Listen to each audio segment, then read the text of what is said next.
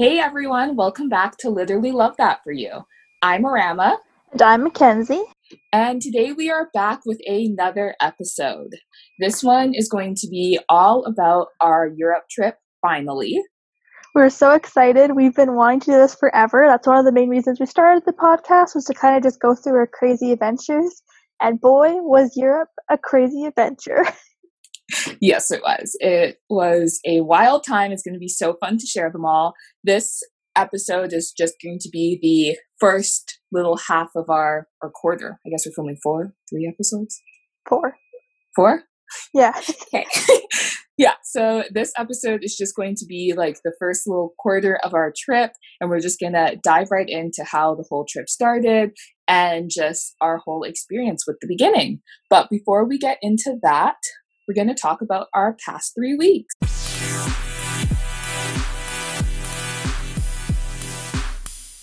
So for me, my past 3 weeks have been really good. I've been really settling into the quarantine lifestyle.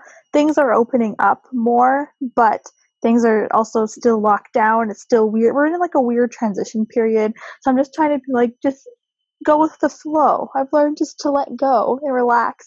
I've seen Arama a few times from a 6 feet apart distance. Yes. Although we both realized that we live super close together and have not seen each other that much. We realized how dumb we are. So we're going to change that. Yeah, that's something we need to fix. Like, I don't know why we were all like, oh my gosh, it's a pandemic. Like, we can just see each other from afar. We don't have to like go into each other's homes, but. Well, like, we lived 10 minutes apart and, we've seen each other all three times in person, from a distance, and I'm like, why are we doing this? But that's been good. Yeah, it's been all good on me. What about you, Rama? Yeah. Oh my goodness, my past couple of weeks. So I guess just from my end, I finally finished my spring class, which is yay! So happy for that to be done because I was just kind of overstudying. But overall the class went really well, so I'm super happy with that. And then I also had literally all of my siblings are graduating this year. It's really an unfortunate year for my family. Yeah. But yeah, my sister's graduating from university. I have one brother graduating from high school and another graduating, air quotes, from junior high. So this past couple of weeks, we've had all of their kind of social distancing grads. So I know for my brother in high school, we got to do a little drive-by grad situation where everybody was in their cars, and then the grad would get out when it was their turn, walk across the stage, and then you get back in the car. And it was really fun. I was really glad that the school did some things. It was so cute just to see all the kids walking across the stage, and it was nice. I feel it was a good kind of mix of situations just because they can't have obviously a regular grad, but it was kind of nice if you signed up at the same time as your friends, you could kind of wait on the sidelines in your car and see your friends walk the stage. So thought that was a good idea. But yeah, I feel honestly not that much else has really happened for me. It's been pretty casual. We're chilling. I feel I need to find some summer plans. So that's going to be my next step. I feel I'm just going to have to figure out what to do from here, but I'm excited. We'll figure it out. We're in this together. On to our optimistic moment. Take it away, Arama. Yeah, so on to our optimistic moment. So I felt because of the state of the world, it is only fitting that I talked a little bit about the Black Lives Matter movement. So obviously this has been a very emotionally taxing time for I feel a lot of individuals, but it's also brought a lot of change and a lot of good. So for right now, I thought I'd just talk about some of the wins that we've been having with the movement. I'm just getting this off of a post I saw on Instagram for what the protests have done for the Black Lives Matter movement. We've increased Derek Chauvin's murder charges. There has been an official 3 charges and 3 arrests now of the officers that were the ones that killed George Floyd. There was a reopening of Breonna Taylor's case. There has been so many donations and so many investments from so many great communities and so many great businesses into Black Lives Matter, different organizations, and just for people of color in general. And it's just been such a great movement. And so I thought I'd also take this time to just talk about some other actionable steps that you guys can take in case you haven't seen them already all over your social media. I just think that it's super important just to educate yourself in this time so that we can continue to see more change. So I think that there are some Netflix documentaries that you can watch. So you can watch 13th. That one's a really good one. And you can also watch movies like The Hate You Give, which is also a book. And then there's things you can read like White Fragility, The New Jim Crow, all of that stuff that I think is just really powerful. And just making sure that you're having like open discussions with your friends and family, because I think that this is such a powerful time for change. And so, yeah, that's just the little optimistic moment for now. Do you have anything to add, Mackenzie? No, I think it's great that the protests and that there's been so much attention brought to this, because it's something that a lot of people have to deal with every single day. So I'm really glad that they're starting to get some momentum, and I hope this momentum continues and does not plateau or stagnate, because this is something that really needs to be addressed in a lot of people's lives.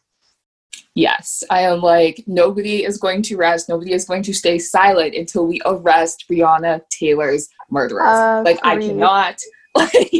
We are going. People think this is over. Their feeds are going back to normal. But I say no. We are going to keep going until we get those men arrested. I 100% agree. Yeah. So that was our little optimistic moment / educational moment of the podcast. But educational moment. We should throw one of those in our podcast. We should. Too. I think they kind of go hand in hand with here's some good news, and then here's some actionable steps that you can go along with it. Perfect. We just made a new segment on the spot. Look at that, guys. We're just really innovative. Quarantine is just really doing us well.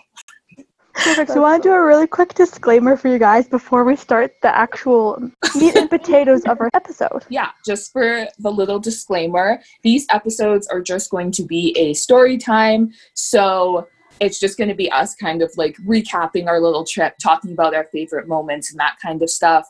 If you guys want travel tips and all of that, we'll be doing those in later episodes. We want to kind of have a place where we can relive our story. It's pretty entertaining, so we think it's entertaining, so we wanted to share it with you guys. We also do not want to call anyone out, so we using fake names. We are using fake names because we just want to make sure that we keep everyone's privacy protected. Just kind of thing. But we're going to make sure that we kind of tell the story the way that we saw it and the way that we experienced it. We find it really entertaining, and we hope you guys do as well. Yeah, so let's get into it.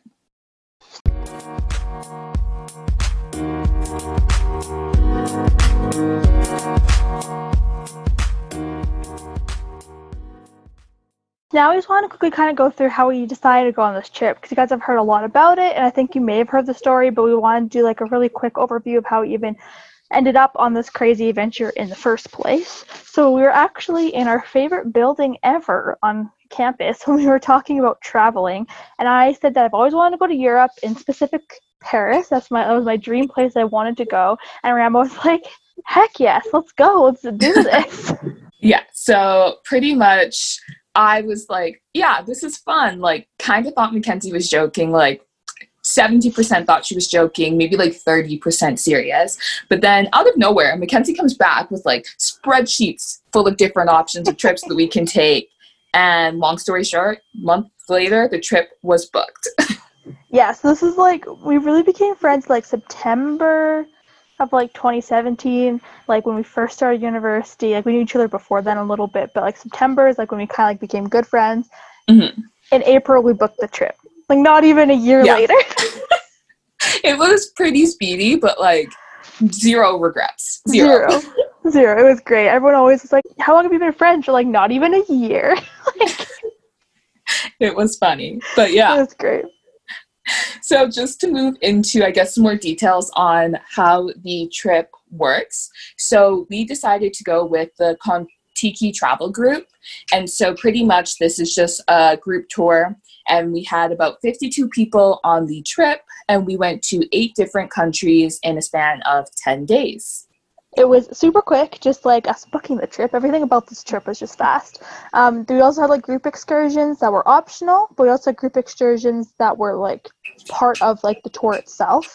But we also had lots of free time to do whatever you want. That's what we were kind of worried about going in, is that we didn't have a lot of free time, but that was definitely not the case. We had a lot of time that we were able to do what we wanted with who we wanted. But we also had a lot of time to do stuff with the group. So it was a great half and half experience. Yeah, I think it's definitely a good option if, like, you're kind of new to traveling on your own, because you kind of get, like, the best of both worlds. But yeah, exactly. So now we are going to get into the actual story time. So we're going to start all the way back before we even got on the plane at the airport. So if you want to take it off, Mackenzie. Nice pun there. So didn't even see that. So when we were going to London, we had this joke at the time that we Arama ran on Arama time and I was on Mackenzie time. Mackenzie time was always 5, 10, 15 minutes early, and Arama time was always 5, 10, 15 minutes late. And that's how we could quantify time. It'd be like, hey, the party's starting at 6, that Arama or Mackenzie time. And then that's how we figure out when we're going to get there. And we found a great way to work. Not like that so much anymore. I feel like we've kind of shifted and we're both more on time in general, but like back in the day that's how it worked. So Mackenzie time was a little bit more than 15 minutes early. I wanted to be there like 4 hours before our flight left.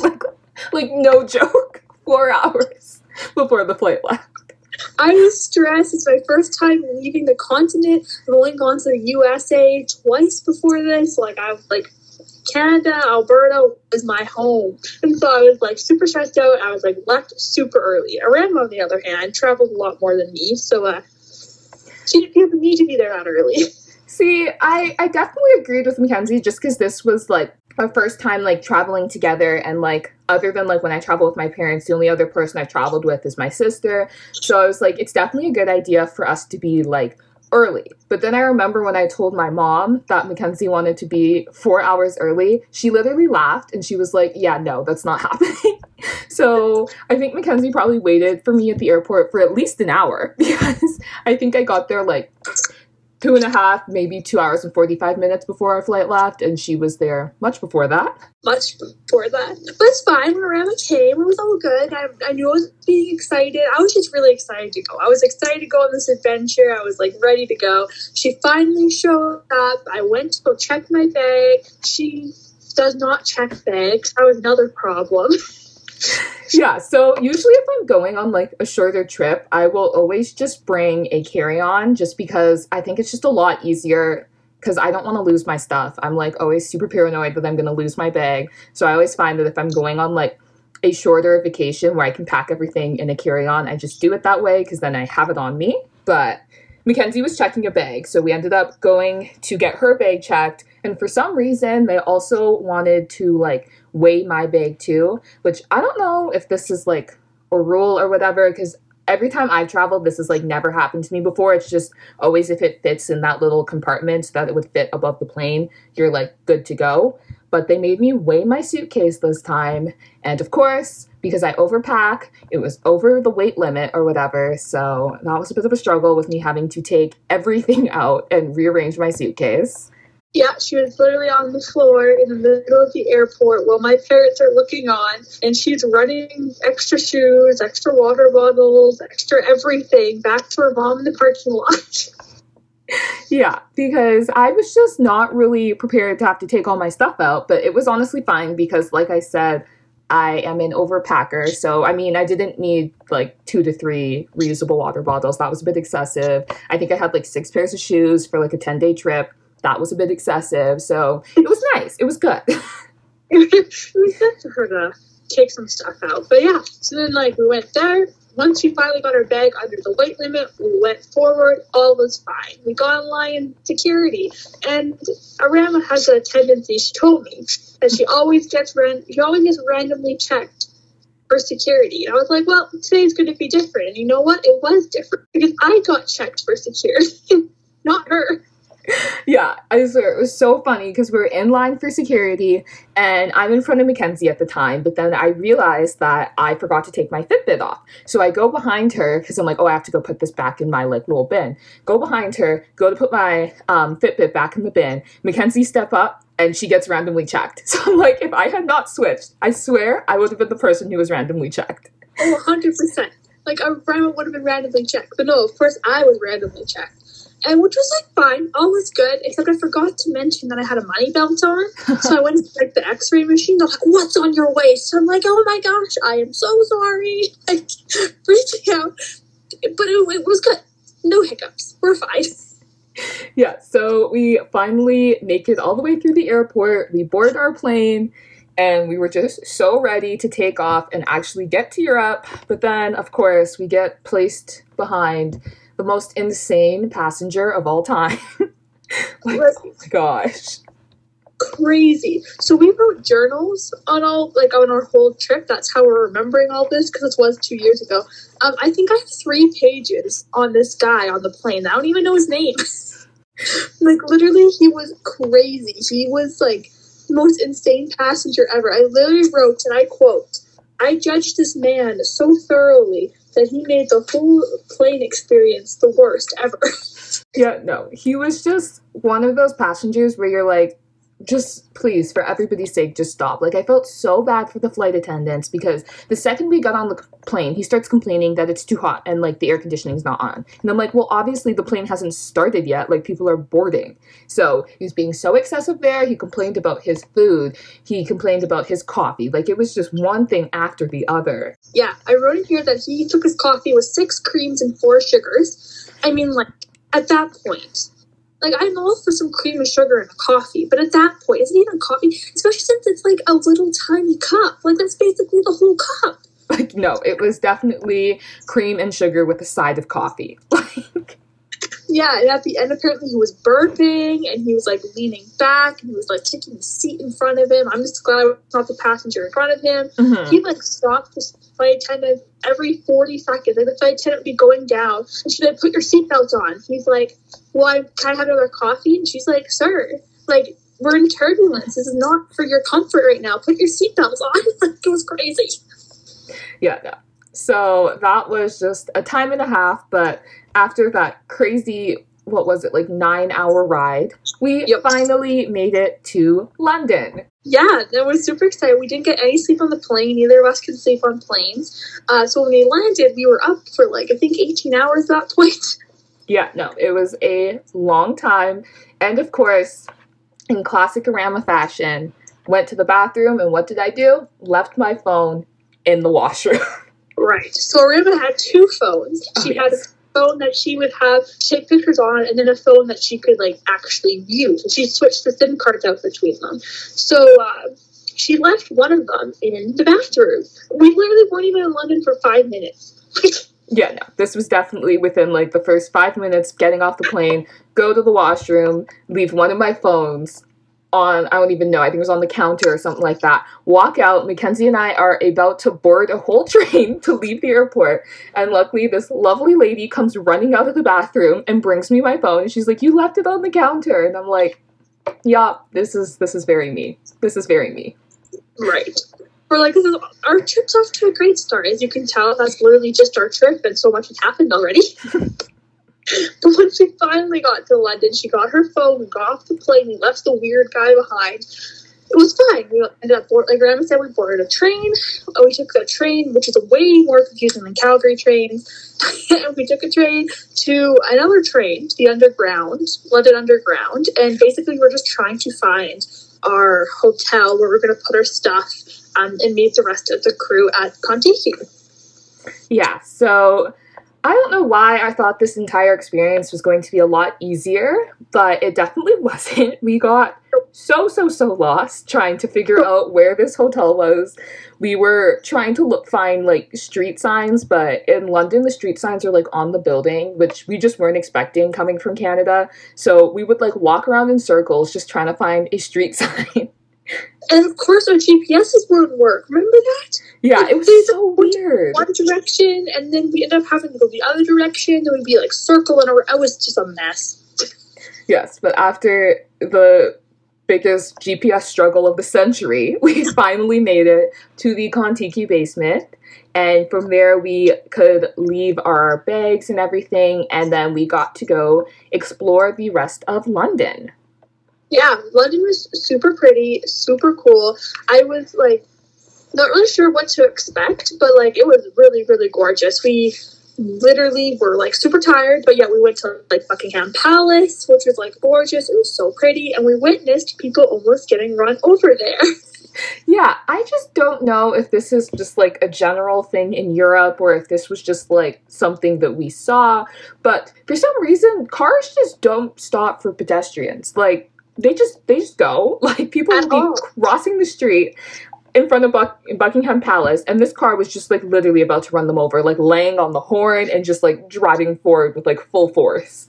Yeah, we have this video watching this group of people and this car literally just slamming on it. You're just panning the camera. It's like, oh, look at Buckingham Palace. So pretty. Please ignore the people getting hit by cars. Like, yeah, no, it was absurd. I don't know if that's just a thing in Europe that, like, pedestrians just don't have the right of way, because that is very different from, like, here in Canada. But yeah, super cool experience nonetheless. Because like I don't know, after Buckingham Palace, we ended up going to Westminster Abbey, and we took some really awesome photos there. Mm-hmm. Really dope, as Ariana would say. Yes, my new favorite word, dope. And so from Westminster Abbey, we went to the Parliament building, and then from there we went to go see Big Ben and the London Eye. And the Big Ben, we could not find it for the life of me. But I was getting mad at my GPS again. She's like, Mackenzie, your GPS is not working. Where's the Big Ben? This should be so obvious. Guys, it was under construction. Yeah. Yeah, it's pretty tragic. So we were standing there the whole time by the Parliament building. It's like, where the heck is Big Ben? And we had no idea where it was. We were standing right under it. We couldn't tell because it was under refurbishment.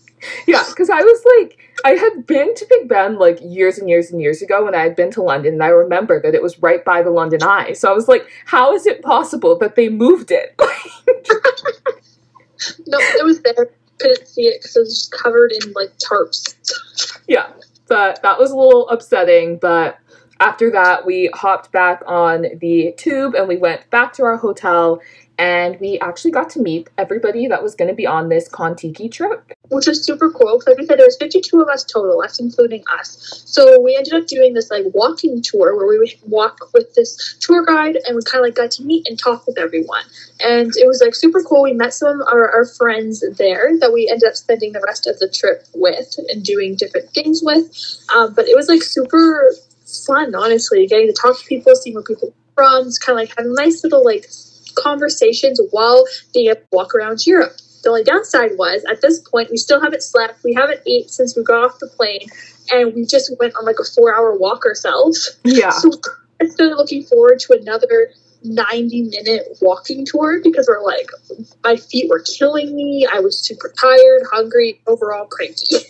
Yeah. For sure. It was definitely a lot of walking that day, but once we finally made it through the tour, we actually got to go off and just do our own thing. Yeah, on the walking tour, we got some really cool facts. One of my favorite facts that I love is that England has a street called Petty France. I just love it. Throughout Europe, everyone's just hating on France. I just don't know what France did, but it's just so funny to me. So I feel like there's a few more facts that will get brought up where literally European cities and countries in general just hate on France. For sure. Like, it was so funny. But yeah, so that was pretty much the entire tour. And then after that, we got to go off and finally get some food, which was so nice because, like we said, we were starving at this point. Starving. Like, we didn't eat. We didn't eat for 18 hours, and by the time we went to bed that night, we were up for, like, 34 hours, which is really odd for us because we never do all-nighters, ever. Yeah, no, not ever. But we ended up just kind of walking around with the two friends that we met at this point, Zara and Ashley, and we were trying to find a pub to eat in, but it was just so annoying because it was like, I think it was like a Friday or a Saturday at the point when we were there, and literally every single pub was like full or like closed or like they didn't have vegetarian food or like it was a mess. So yeah, we walked around forever because where we were, there's like 60 pubs there or something. Was like the pub go to, and we were trying to find vegetarian food for Arama, and I was just really cranky, and I feel like I did not make a very good first impression because I just needed food in me, and I was starving. And we literally would walk in, they'd be like, no table, walk back out, walk in, no vegetarian food, walk back out, walk in, oh, that one's closed, okay, walk back out, like. Over and over and over again. Yeah, so after that happened, we finally found this great place called The Brewmaster. They had a table, they had vegetarian food, they had great drinks. It was overall a great time. Thoroughly enjoyed my meal, probably because I was starving, but it was good. Yeah, it was very good. We ended up eating. We had a couple drinks with our newfound friends, Zara and Ashley, like Arama said, and then we ended up walking home in the drizzling rain. I mean, like, what is more London than that? It was so much fun. It was like a great end to a great day, and yeah. We ended up having to get breakfast because we were leaving really early the next day. So we went to some little convenience store that happened to still be open, and we got breakfast food, but I don't think we ever ate it. Yeah, no, because as you'll see, like, continuing into the next day, the bus was leaving at like 6:45 that we needed to take. So we ended up waking up at like 6 a.m. and it was just this whole big rush. So I don't think we did ever end up eating the food that we went to the convenience store to get, but it was fine. Yeah, Grandma said we got on the bus. Apparently this whole fiasco, neither of us remember this. We didn't think we were going to get to the bus on time because we woke up late or something. I just have this randomly written in my journal that we woke up at 6:02 and the bus was leaving at 6:45. So we were like pretty much just going around our hotel room, making sure everything was packed up, getting everything ready, and just kind of packing our day big for when we got to Amsterdam, because that's where we were going next, because pretty much your suitcases get put under the bus, and so you don't have access to them while you're on the bus. You pretty much have to take everything that you're going to need for that time being and put it in your backpack. So I just have this, like, randomly, like, written down. We were, like, rushing around like crazy people trying to check out of our hotel, and we were, like, waiting for our new friends, Ashley and Zara, but they were, like, running late, so we were, like, panicking that we were going to miss the bus, but it all worked out okay.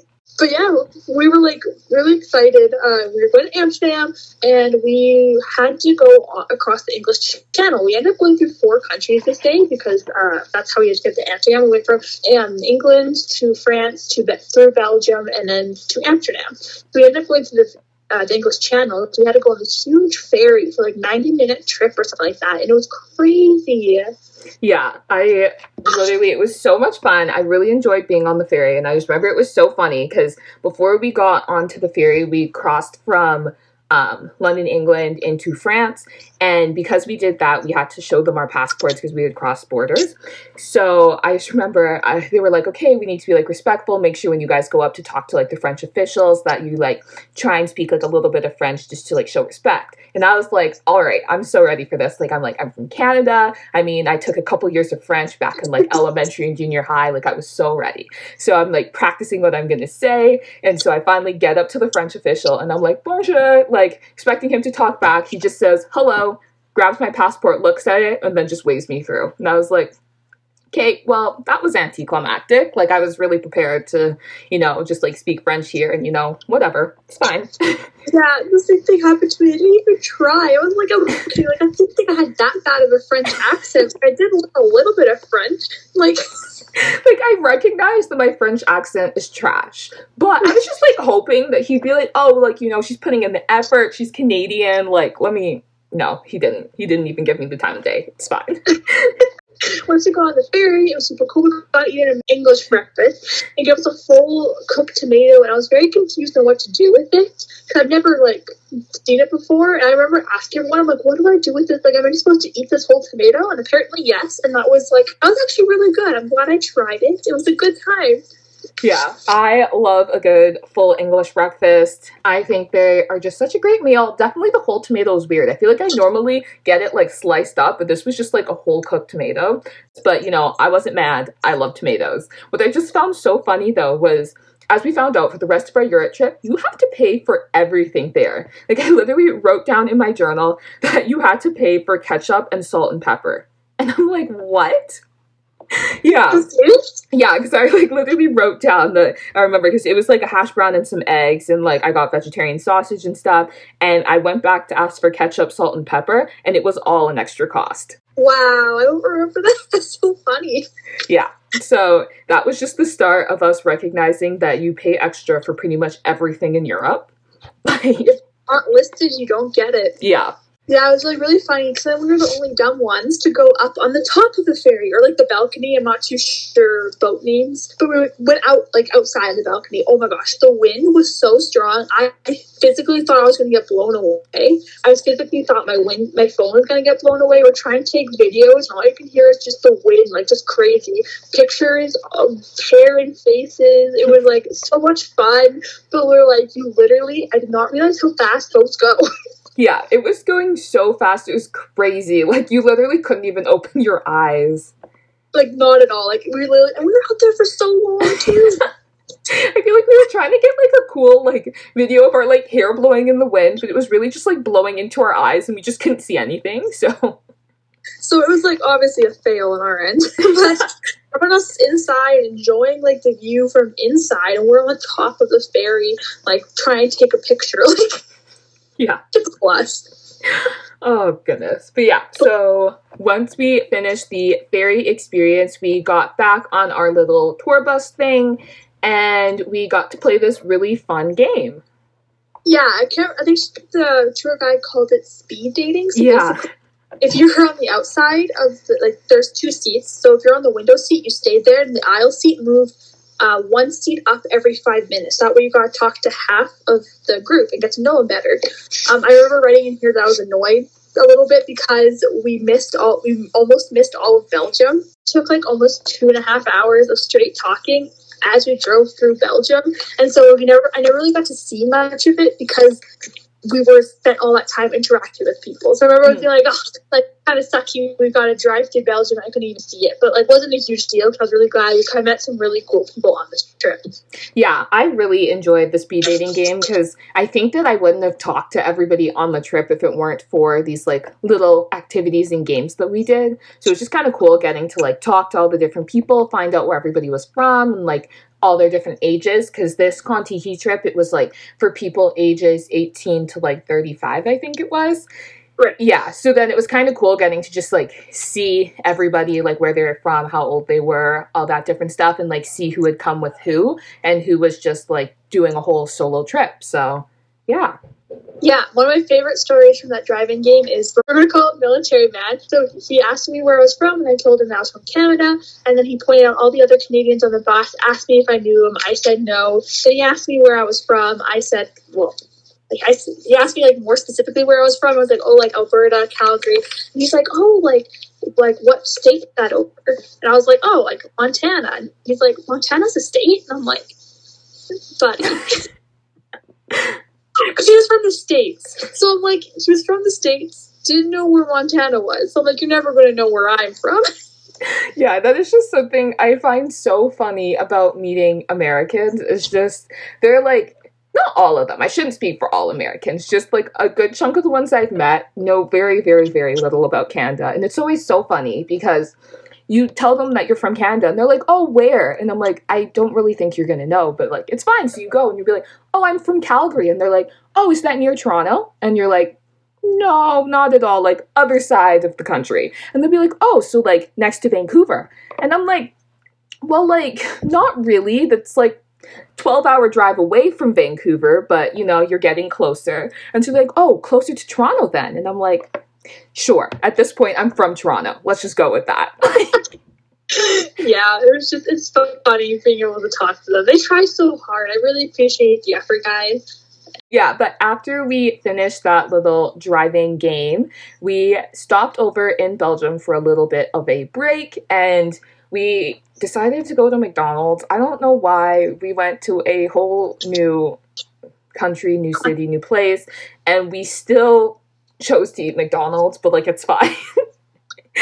Yeah, we got McFlurries, and then it was really good. We were able to customize the McFlurry, which at the time you weren't able to do here. I know you can do that now, but at the time it was a really new thing. Yeah, if you go into McDonald's and you use, like, the order thing, like, you go in and, like, place your order on the thing, you can customize all your food now. That's really cool. Okay. Like, my favorite McFlurry is, like, hot fudge and caramel with Oreo. That wasn't a thing. That's really cool. Yeah. So you do that now, but in Belgium, like, at the time, you couldn't do that. Yeah, it was really good. And then, we also found out in Belgium that you had to pay for washrooms. Yes, and that goes on round two of things that you have to pay for in Europe that you don't have to pay for in Canada. Because we ended up going to use the washroom at this little, like, stopover in Belgium that we went to. And it was just so interesting because you, like, go up and you, like, can't go through without having to, like, put money in this, like, turnstile. And I was like, what? Like, you have to pay for the washrooms here? And it was a very interesting experience. But turns out pretty much all over Europe you have to pay for washrooms. And I guess the reason they do it is so you can, like, pay for, like, the cleaning services and stuff to keep the washrooms, like, extra clean and whatever. Which, in my opinion, I don't think the washrooms were any cleaner than they are in Canada. But, like, whatever. Yeah, it was, like, weird. You pay, like, €1 or, like, something like that, and you get half of it back when you're finished. If you, like, cash in, you got, like, a little coupon for, like, the other half that you're allowed to use in the convenience store, and I was like, this doesn't really get me much, but thank you. Yeah, it was, I mean, it is what it is. This is where our little saying for the whole trip came, which was, it isn't wrong, it's just different. And that was definitely different. Super cool. But different. Yeah, and of course we're not even saying that, like, any of these, like, experiences are wrong and everything. It was just, like, not something that we had experienced before. So that was our little, like, saying for the trip, which we just all found really funny. Yeah, 100%. But yeah, none of this was ever wrong. We're telling our experiences because from Canada we do not have to pay for washrooms or for ketchup. So yeah. Perfect. But yeah, then we finally got to Amsterdam, and surprisingly, since we had such an early start, we had quite a few hours there to kill as well. Yeah, so I think after we kind of checked into our hotel and then we had dinner and everything there, we got to go on this really fun, like, canal river cruise thing. That was super fun, super cool. Upstairs, free booze. We were all on the river and on Amsterdam. And you know how Amsterdam's known for, like, the canals and stuff. Not as much as Venice, but still really well known. Yeah. And it was, like, getting night out, and they had, like, a roof down. We were just, like, we're all talking with the group, and thanks to being the whole speed dating thing, we knew a lot of who people were. We're taking cute photos. We were singing funny songs. You got to see the Anne Frank house, as well as one of the I Am Amsterdam signs. So it was just lots of fun in general. Yeah, like, it was definitely a good time, and I'm really glad that we went on it. There was, like, free alcohol, which was good, but, like, what kind of sucked for me was that free alcohol was, like, wine and beer, which is just, that's not my kind of drink, but, like, it was fine. We made do. We tried rosé, and not a fan, but it wasn't bad. Yeah. We drank a lot of things that we didn't necessarily like, so I don't know why we did. But, you know, new experiences, it was free, why not? Yeah, so pretty much after we got off the canal, most of the group was going to one of the optional activities, which was a sex show in the Amsterdam Red Light District. Mackenzie and I weren't really in the mood for that. So we decided with a couple of our other, like, friends that we've met on the trip that we were actually going to go find a club instead. But we still walked with the rest of the group through the Red Light District, which was honestly just a super cool experience. I highly recommend if you go to Amsterdam to go to the Red Light District, because it's just, at least for, like, us being from Canada, it was just a very different, like, cultural experience. Yeah, it was super cool going through it. It was, like, very different than what we're used to, but it was, like, super neat, and it was, like, really cool cultural experience. Like Arama said, you should go and take a look at it. It was really cool. It was, like, really red. Honestly, I thought it was just a name, and then I realized that everything was red, and I was like, oh, you're not kidding. It really is the Red Light District. So it was just funny for me to go there. Yeah, so pretty much we walked through the whole Red Light District, which has the red lights in each of the windows. Part of where the name comes from. But then after that, the rest of the group decided to go off to their sex show. And then Mackenzie and I and a couple of her friends, as we said before, decided to continue on to find a club. We didn't really have one in mind. We thought we were just going to walk around in the area because we heard that there were, like, a lot of clubs in that area. So we were just planning on walking around until we found one that we liked. So the first one that we stumbled upon was, like, a drag bar, which was such a fun experience. Like, The hype in there was absolutely incredible. Yeah, it was kind of a mistake, but I'm really glad we ended up making that mistake because like we were in there, we're like, yes, like work it. Super fun. It was super cool. We weren't there for very long. We kind of just stopped in. It was kind of like it was super crowded and wasn't really like, it was more of a bar than a club. But, like this isn't exactly what we were going for. Like yeah. Super cool experience. Then we ended up leaving and we ended up finding the club where everything went down. Oh my gosh, do you remember when we were trying to figure out which club to go to and there were like two clubs next to each other and both of like the bouncers kept trying to get us to go to their club and they kept like offering us all these different things to go there. Yeah. I remember they're like, do you want a cigarette? We're like, we don't smoke. Like, do you want a free drink? I'm like, well, that's a little more tempting. Yeah, it was so funny because we ended up stumbling upon this like area and there were like two clubs literally like right next to each other and like when we started walking we were kind of just like looking, trying to like peer in just to kind of see which one we wanted to go into, and the bouncers like came out and were like literally fighting over us. It was so funny because they're like, we can offer you this, we can offer you that. Yeah, it was so fun. There's like six of us, so like they like knew we were going to buy drinks. We're like, we want this. They're like, do you want a cigarette? We're like, no. Like, do you want a free drink? I'm like, maybe. I remember that. That's funny. Yeah, but we ended up deciding on the one. I'm pretty sure it was the one with the free drink. Yeah, I think it was. Yeah, we decided on one of them. We went in and the club was actually pretty nice. It kind of just felt like very similar to like clubs we have here in Canada. They were playing like, were they playing American music? They were. Okay. Yeah, they're playing the popular American music that you're used to. I actually was surprised. It literally felt like we were in Canada again. Like I didn't notice anything. Except the drinks were 1,000 times stronger. Like 1,000. Like I asked for like a vodka cranberry, which at my time was my signature drink. Literally, guys, they gave me a whiskey glass full of vodka and a splash of cranberry juice. And I'm like, wow, I am really getting what I'm paying for. Yeah, it's so funny. Remember you guys telling me about that? Because I didn't get any other drinks when we went to the club. But I kind of forgot it because I'm like, they were just so, like, they really gave you what you paid for. Oh, yeah. They were strong, man. But yeah, that was fun. We always were dancing. There's like places you could stand up and dance. Like there was a lot of people there. We're having lots of fun. We were a group. Before we went in, we asked everyone, so we're all going home together, right? And everyone said yes. And they said this in a sober state, just so everyone is aware. Yes. So we had all made like a plan that like when we were all done at the end of the night, we were all going to get an Uber back to our hotel. And like, keep in mind, like, the hotel that we were staying in was like slightly outside of Amsterdam. So it was like a pretty decent drive away. So we had all just planned to go back together because it'd be a lot cheaper to just get one like Uber XL than like getting a whole bunch of separate cars. So please keep that in mind. We all agreed to go home together in a sober state. Because we're crap hits the fan. Yes. So here we are in this club and just there's six of us. Okay. So there was three girls who were completely drunk. Then there was me and Arama who had a little bit to drink. And then there's this other girl who was basically sober. So that's the states of everyone, okay? So pretty much it was getting pretty late at this point. I think it was like getting to about like 1 o'clock in the morning or something like that. Yeah. Yeah. It was so good. And we were really tired. It's been a long day. It's only the second day there. Like yeah, because like as you guys heard before, we like woke up at like 6 something in the morning. So you know, it was definitely pushing us a little bit. Yeah.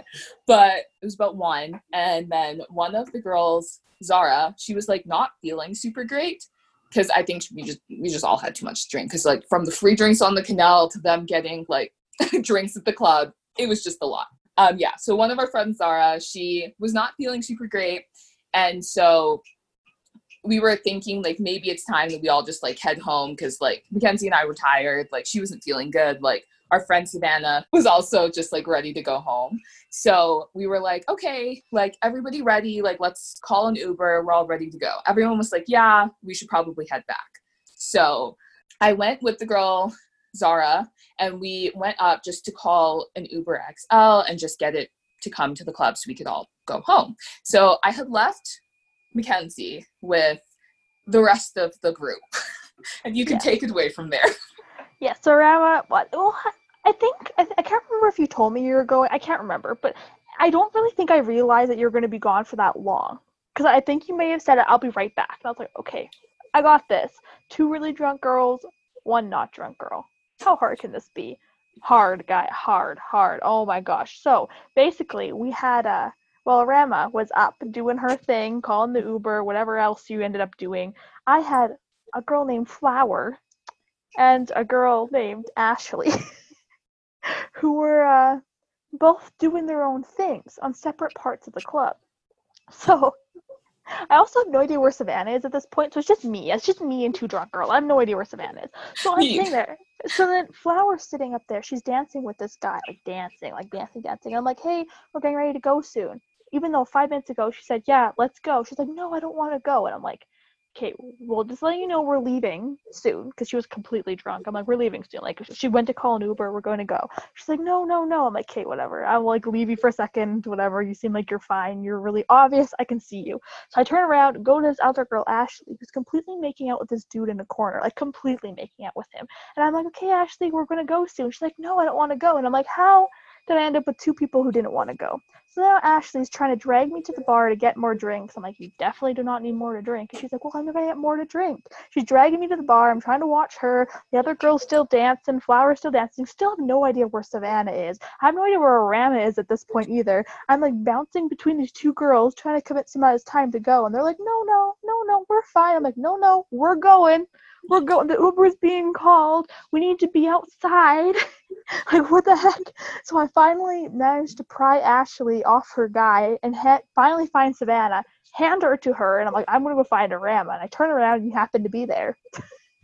Yes. So I come down and I was pretty much just up in the bathroom with Zara because she was low-key puking her guts out. But, you know, it was really fine. We called the Uber. It was going to be there in, like, 10 minutes. So I was like, cool, Uber's ready to go. Like, let's head out. Thinking that, like, the troops were rounded up. Nope. Like, we were just going to walk right out the door. And Mackenzie was like, yeah, no, they're not ready to go. Like, so I was like, okay, you know what? Let's split up. Because at this point, Savannah came back. So I was like, okay, you are going to go. Like, I told Mackenzie, I'm like, you go get Flower. And then I told Savannah to go outside with Zara because she was feeling sick. And then I was like, I'll go get Ashley because at this point she had managed to stumble back to the boys. Yeah, she came back. So I was like, okay, everybody's on their mission. We meet outside. So I go and I see Ashley once again making out with some guy while his friend is just standing there. And I'm like, at this point, I'm just so over it. I'm like, I'm tired. I would like to go home. So I like go over there and I'm like, hey, Ashley, like, Uber's almost here, like, we have to go.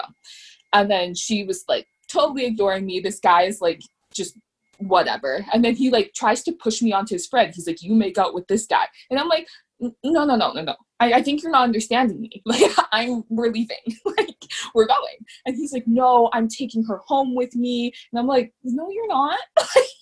It's just not happening. So I, like, managed to pry Ashley away from this guy, and I'm, like, dragging her out of the club at this point. And these men are following behind us, being like, no, I'm taking you guys home, like, all of this stuff. And I'm like, this is just not happening. This is not happening. Yeah. But moving on to where you were at. So while that's all happening with the Ram over there, I'm with Flower. So Flower is full on grinding, twerking, making out with this dude. And I'm like, okay, we're going to go. I'm trying to, she's like up on this pedestal. And I'm like, okay, we're going. She's like, no. And I'm like, no, we're going. I could not pry her off this guy. And I'm like, oh my gosh. And I'm like, I need backup. So I like was trying forever. So Rama was successful with her girl. I wasn't. Go back out. I'm like, I can't get her. I need backup. And Rama was like, okay, you deal with Zara and Ashley. Me and Savannah will go in and we'll get her. And I'm like, okay. So then I'm standing there with Ashley and Zara. And Zara, I was like, what? She wasn't feeling, still wasn't feeling well. And Ashley's getting followed by these guys. You're like, are you her mom? Are you her mom? Are you taking her home? And I'm like, yes, I'm her mom. Okay, just leave me alone. And so then I'm sitting there and I'm like, okay. I'm like, we're going to have to head back to the Uber. I'm like, we have to head to the Uber. And I'm like, I'll just let Rama know where we are, where the Uber is. I'm like, well, let's get these two girls to the Uber. So the Uber's kind of up the street. Like, you can't drive into the club area. So it's like a 7-minute walk away. Like up the street, and like it's not very noticeable. So I'm like, I have to tell Ram where the Uber is. So I finally get these two girls finally to the Uber. And I'm like sitting there and I'm like, Arama doesn't have service or a SIM card. He's gonna have no idea where this Uber is because not easily accessible. It's kind of far. And I'm like, and she is going to be dealing with Flower. And I don't know how she's going to get Flower over here. She has no idea where it is. I'm like, oh my gosh. I'm like, okay. I'm like, I'm going to make the stupidest decision of my life. So I go and I like give the Zara, the less drunk one, my purse. And I'm like, stay in this car. And I tell the Uber driver what's going on. And I'm like, can you just make sure neither of them leave? Especially with my purse. Like, just don't leave. And they're like, he's like, yeah, I got you. And I'm like, okay, great. And so then I proceeded to run down the dark streets of Amsterdam by myself at 2 a.m.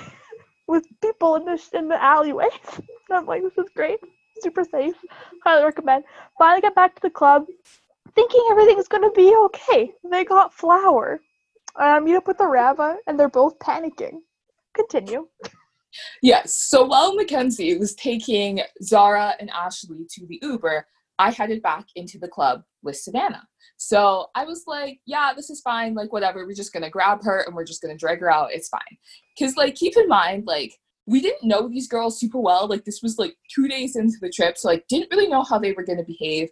But I just felt like it was my duty and my responsibility just to get everybody home. That's the mom in both of us. Yep. But, yeah, just our duty and responsibility to get everybody home, because when we were all more sober, everybody agreed that we were going home together. And I felt like it was just not right to leave somebody in the middle of a club in the Red Light District in Amsterdam without a way home.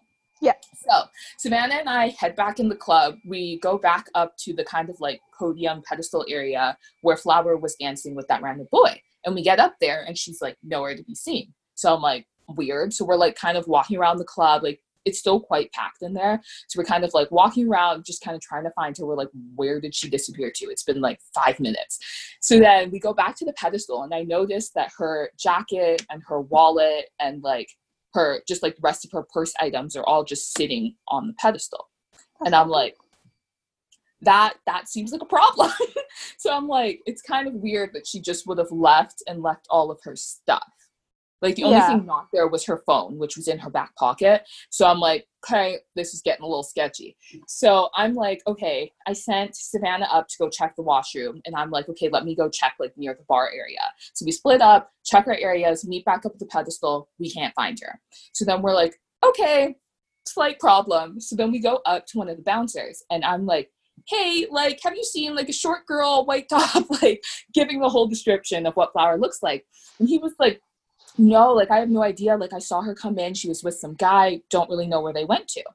And so I was like, oh, my gosh. I was like, I think she may have been kidnapped. Like, full panicking. So we go back to the pedestal area. We pick up all of her stuff. And we head outside. And this is where I meet up with Mackenzie running down the streets of Amsterdam. Running up to us. Come outside and Savannah and I are slightly panicked and Mackenzie comes and she's like, okay, Uber's up the street, like, let's go, like, ready to go. And I'm like, we lost Flower. And at this point I was just so done. I'm like, you know what, screw it, like, we have two girls, like, we're going to be charged so much because the Uber's been waiting there for like 30 minutes at this point. I'm like, we'll call the hotel, like, our tour manager, like, let's just go. And everyone, and you guys were kind of like, yeah, I guess, like, we looked around a little bit more, we're like, we can't find her, like, she's gone. We're like, okay, so we go back to the Uber, we tell him everything that's going on, he's like, you should be worried. I'm like, that's great. He's like, I really hope that you girls are okay. He ended up not charging us any extra, which, like, super nice guy, because he, like, the whole situation, he's, like, charged us the trip. And I'm like, literally, bless your living soul. Like, bless your living soul. Yeah, it was literally so kind, because we were, like, I think at the point when we, like, all sat down, like, seatbelts on, ready to go, it was, like, 45 minutes after he had shown up. So he definitely could have charged us a lot extra. But I think he just saw how stressed and panicked we are. And he took pity on us. So thank you very much to that Uber driver. Shout out to you. Fantastic service. We gave you 5 stars. Exactly. It was great. Yeah. We called the hotel, asked if they'd seen her. They said no. They said, when you come here, let us know. Come there, ask again. No. Yeah, it was just not good because, like, when we got to the hotel, we had kind of, like, slightly calmed down the Uber, but we were also kind of nervous because, like, obviously our Uber driver is kind of, like, more local to the area, and he was like, this was not really a good place to, like, leave a girl by herself. So we were like, oh, okay, get to the hotel, and we, like, explained to the hotel what had happened, and they're kind of like, I think you guys should call the police. And we were like, what? Like... Yeah. Yeah, they're like, you should call the police. So I think they did. I think he let the police know, and we're like, that's good. We just lost someone in the Red Light District. Now the police is called on her, like, just to keep an eye out for her. Fantastic. That's exactly what we needed to happen. Yeah, I don't think they actually start searching until, like, a person's been gone for, like, 24 hours or something like that, but I think they just, like, alerted the authorities. I don't know. Whatever. That's what the hotel did, but at this point, like Mackenzie said, we were trying to just get a hold of our, like, trip manager just to let her know, because, like, keep in mind, Mackenzie and I are, like, 18, 19 years old at this point. We're, like, super panicked because we're like, we've never done this before. Like, it's 2 days into our trip. We lost the girl. Everybody's telling us we should be, like, scared and calling the police. And we didn't know how old she was. We thought she was our age. So we were, like, assuming that she was around our age. And I was like, you know, if I had been lost, I would hope people would be, like, out looking for me. Because at this point, like, we had all of her stuff. So we had assumed that she had, like, low-key been kidnapped. So... So we called the tour manager's room. She wasn't answering. So we end up going to bang on her door. I woke her up. She comes out. She's like, what's wrong? Explain the whole thing. She's like, well, girls, she can make her own decision. So we're like, she's been, do you not see us holding her purse and jacket? We're like, is this really her decision? She's like, don't panic till morning. We're like, great. So Ram and I, pissed off, tired and grumpy, trudged to bed at 4 a.m. Yeah, keep in mind, wake-up call was, like, 7:30, so solid we got 3.5 hours of sleep. Yeah, we got no sleep this trip. So stay tuned for part 2. So, well, is she alive? Well, okay, she's alive, but is she okay? Yeah, spoiler alert, she is alive. Just know that. But that's that was our crazy first 2 days in the new continent. Yes, it was a wild adventure, and we're so excited to tell you guys the rest in the next episode. Yeah, so we literally love that for you, and we'll talk to you next time. Bye!